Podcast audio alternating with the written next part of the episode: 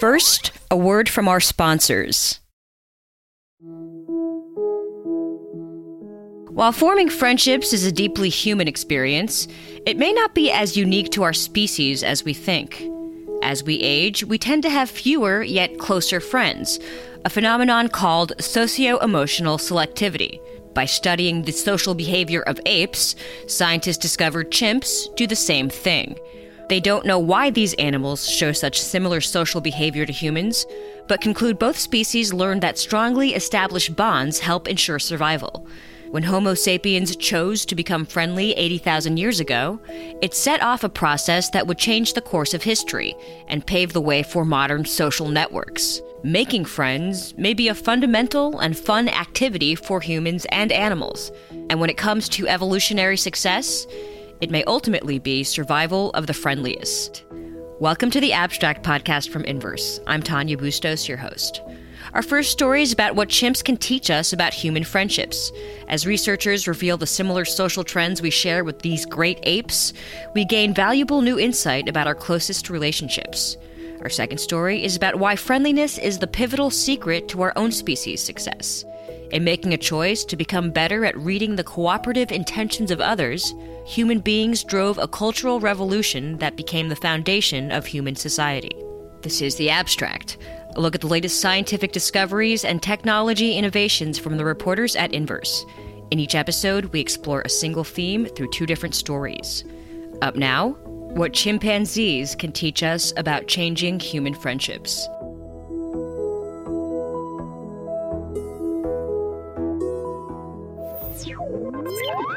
Meet Chimp 9. Make friends. Chimp! You'll make new friends, better friends. Uh-oh, he's got his own chimp. Trying to make friends. With my chimp sidekick? I'm talking to a chimp. Why even make friends anymore? Chimp, uh, chimpanzee, senator, uh, an ape. I can't believe you were testing me against a chimp. They're just like us, really. But they're not like us. They're just like us. Chimpanzees are famous for their similarities to humans, like their ability to use tools for one. And while social interactions between chimps have been documented before, researchers were curious about what their changing dynamics of friendships were like over time. By watching chimps' relationships play out over the decades, they discovered clues to one human phenomenon's evolutionary history, which is this the older humans get, the smaller their social circle becomes. A study published October 2020 in the journal Science compared how social interactions were performed by both younger and older chimps and saw a striking similarity to what scientists have already observed in humans. Here to explain what we can learn from this chimp behavior as humans is Inverse's Sarah Wells. Hey, Sarah, how's it going? It's going good. So, first, this team obviously had to look at years worth of chimp relationships. So, what kind of things were they observing among these chimpanzees throughout the years? How are they essentially assessing their behaviors and relationships? Yeah, so what they were mostly focusing on in this a little over two decades worth of observations of these chimps, they were looking at how relationships and, you know, as much as we can say friendships for someone, something that's not human, um, how those evolved through time for these chimps. So, looking at two decades worth of data, they were able to track 21 different individuals from about like the age of 15 through 56, which is pretty old for a chimpanzee. And they were basically looking to see how friendships between different chimpanzees, specifically male chimpanzees, because female chimpanzees are a little more asocial, how those evolved through time, and specifically whether they kind of mimicked human friendships. And with human friendships, as we get older, people might already experience themselves. Your social group gets smaller. Um, you don't have as many friends as you used to, maybe, but those friends that you do have are higher quality and more consistent. So they're interested in how how chimps were similar to us in that way. Right. So, what were the kinds of relationship trends they found among these chimpanzees? Yeah. So, one analog they were looking at was if these chimps had were a little more selective about their friendships as they got older, and if they kind of had closer friends the same way that humans do. And they did find that they found that chimps were more selective with who they hung out with as they got older, wanting to hang out with kind of more chimps of their sex and age group, you know, as I guess we do as well. And then they also found that older chimpanzees were more likely to have kind of like close mutual friends where they both wanted to sit next to each other, for example, um, instead of more one sided friendships. That's one thing that they noticed. And then another thing that they were interested in, and again, looking for the human analog, in humans, older humans tend to kind of have a preference for more positive behavior. They're not interested in getting involved in drama quite so much, though, you know, I'm sure we all know someone who that's not true for. And then, so in these chimps, since we're not really, you know, checking what kind of comments they're leaving on Facebook posts to see their positivity. Um, instead, they were looking at kind of the grooming behavior as well as kind of the more aggressive or like fighting or, you know, scratching kind of behavior. And they noticed a, a little bit unlike humans, they didn't necessarily have more preference for grooming, but their preference for kind of aggressive behavior did go down. So overall, that ratio kind of went up in terms of positivity as I got older, just like with humans. Mm-hmm. So while the study suggests human behavior can ultimately seem pretty similar, there are some notable distinctions to take into consideration. I mean, we are two different species. How do things shake down differently in the end? Yeah, so like I was mentioning, one difference is that in humans, we kind of have a clear preference for maybe seeking out more positive activities, you know, more knitting, more brunches. But it wasn't necessarily the case in these chimps. They did, the ratio shifted toward more positive activity, but it didn't seem like the overall amount of positive activity was necessarily itself becoming higher. And then another interesting aspect to think about. And this is, I think, something of why the researchers were initially interested in kind of this parallel is that they believe in humans, kind of the reason that we form relationships like this and kind of whittle down on the good ones as we get older might have to do with kind of a fear of our own death in a way. We're kind of, we know that maybe time is getting limited and we want to make the most of it. But chimps don't really have that same, you know, awareness. So that was kind of a difference to what might be the driver of these different behaviors. So, as humans, what does this tell us about ourselves and our own very nature, or what can it? Does it help make sense of our existing social and emotional bonds? Yeah, I think it can. I think what experts can do with this information, it kind of gives them more pieces in the puzzle of how this sort of behavior evolved through time. Since we do have such a close relationship to chimpanzees, we can kind of look at how the way they behave has then transformed into the way we behave.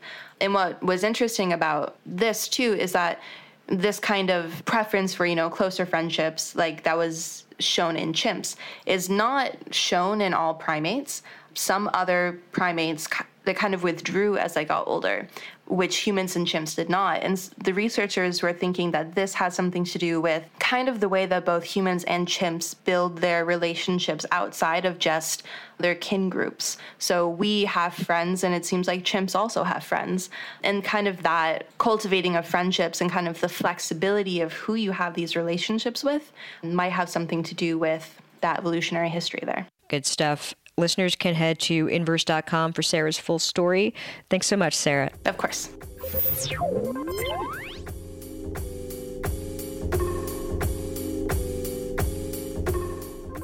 Now, a word from our sponsors. Experts argue friendliness is key to our long term survival. We made a choice driven by natural selection and evolved to become better at cooperating with others. Up now, Researchers explain why friendliness is the secret to our success.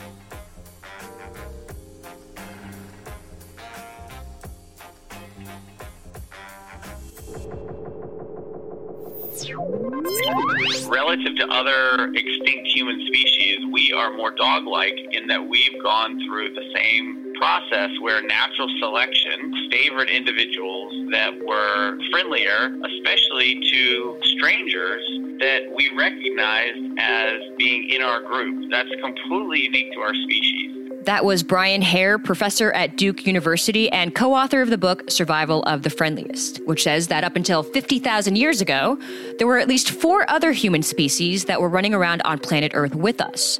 Somewhere along the way, something happened that would change everything. Homo sapiens chose to become friendly, and the rest, as they say, is history. Friendliness then became a cultural revolution, one that built the foundation of human society.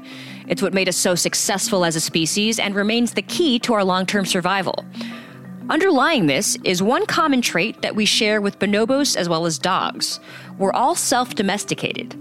And, driven by natural selection, we made a choice and evolved to become better at reading the intentions of others. This choice became the biggest self domesticated event in the history of life. Here's Brian Hare again with more. We are built for friendliness. We, all of us, carry in our brains a neurobiological network that allows us to learn from each other, communicate with each other, cooperate with each other in ways that are beyond what even the most advanced animal can do. And it explains why we can rapidly innovate and improve technology and why we're able to survive and figure out ways to govern ourselves, solve problems that otherwise might seem intractable. Ultimately, the secret to our own success and the reason we're still here all comes down to our ability to be friendly. Here to flesh this out with us a little bit more is mind and body editor at Inverse, Sarah Sloat. Hey, Sarah. Hey, how's it going? Good. So, as hard as this is to believe sometimes, what I got from this story is that human beings are essentially hardwired to be friendly. Is that what it really comes down to? Yes. Uh, you could say that Homo sapiens evolved to be. A big part of this area of research is that Homo sapiens, you know, we of just a handful of different humans that have ever existed, we are the the friendliest humans who have ever lived on Earth. As strange as that might sound in comparison to like the day to day.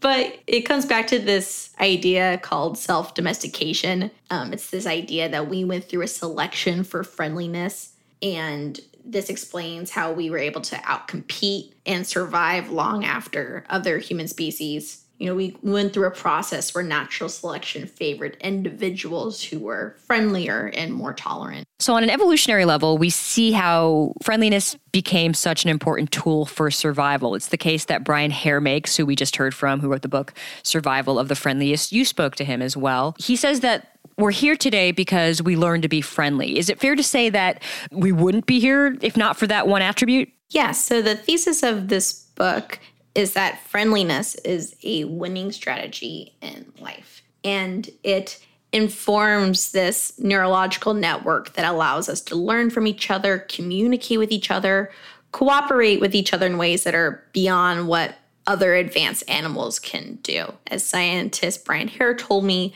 the argument is that friendliness can explain why we could rapidly innovate and, and we could also solve problems that might otherwise seem unsolvable. And it really comes down to this idea that friendly people are able to survive because of that collaborative sense of relationships. But it's more than just friendliness, right? We we also went through self-domestication along the way. How do those go hand in hand and how does that come in and help mold what humans eventually became? Yes. So you can have species be friendly as a result of some change to their psychology or physiology. It makes them more tolerant and nicer to each other. That can happen without self domestication actually happening. Human self domestication is a hypothesis that states that among the many driving forces of human evolution, humans selected their companions depending on who was more pro social, you know, who exhibited pro social behavior. And self domestication is this friendliness that actually affects development. It changed developmental pathways, meaning that there's a large impact not just on behavior, but on morphology and physiology as well. Something I think is really cool is that scientists like Brian Hare argue that bonobos and dogs are also self domesticated, and other animals have the potential to go through the same process, although it, it, plays out a bit differently in humans because of our cognitive power. What also seems to be the case is that it's a tool that we need to nurture. It's not something that just is. We need to work at it because if we don't, you know, we've certainly seen things go in the other direction. Yes. So it's a mechanism that allows us to do many amazing things, but it also comes with what um, Brian describes as an off switch. You know, we're built in a way that if we feel that our group identity is threatened, we can start to see the people who are threatening our group as not fully human. and we may not be aware that this is going on but the the network that is responsible for the benefits of friendliness it dampens and it doesn't apply to those that we feel are the ones who are threatening our group and i mean it, it sets up a situation for some pretty horrific behavior um, because we feel like our sense of morality doesn't have to apply to beings that we consciously or subconsciously don't see as human. So yeah, so what allows us to be tolerant and friendly is also what allows us to be to be cruel. So is the thinking here that this evolution can further continue? You know, now that we understand the mechanism, can we keep using this tool? Or how can our unique grasp of this tool help us as we continue to evolve? Or can it even do that, I guess, is the question. That's the hope. You know, the, the big question is how can we immunize ourselves against having that switch get flipped? And, you know, in some ways, it, it could be recognizing our common humanity with others, you know, even if you feel threatened or even if you feel confused, it's another human being. And in turn, you are in the part of the same group as that human. In turn, you know, studies show and I, and I find this so fascinating and, and scary at the same time, but people who see themselves farther away from animals, not being part of the animal kingdom, are more likely to dehumanize groups of people like immigrants. But people who do see themselves as just part of the animal world are less likely to do that. And so I think another perhaps another pathway towards reclaiming our friendliness is realizing that we are just one small part of a, a much larger natural network. And um, it's on us to take care of each other. You can read more about survival of the friendliest at inverse.com, where you can also find Sarah's full interview with author Brian Hare. Thanks for the time, Sarah. Thank you.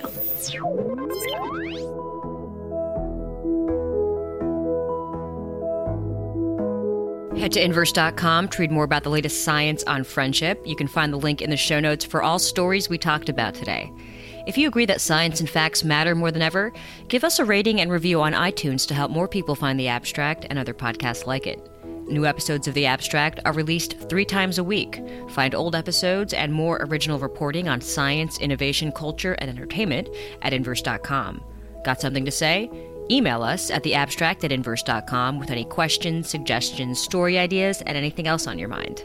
Look for the Abstract Podcast on Apple Podcasts, Google Podcasts, Spotify, or whichever podcast app you use. For Inverse, I'm Tanya Bustos. Thanks for listening.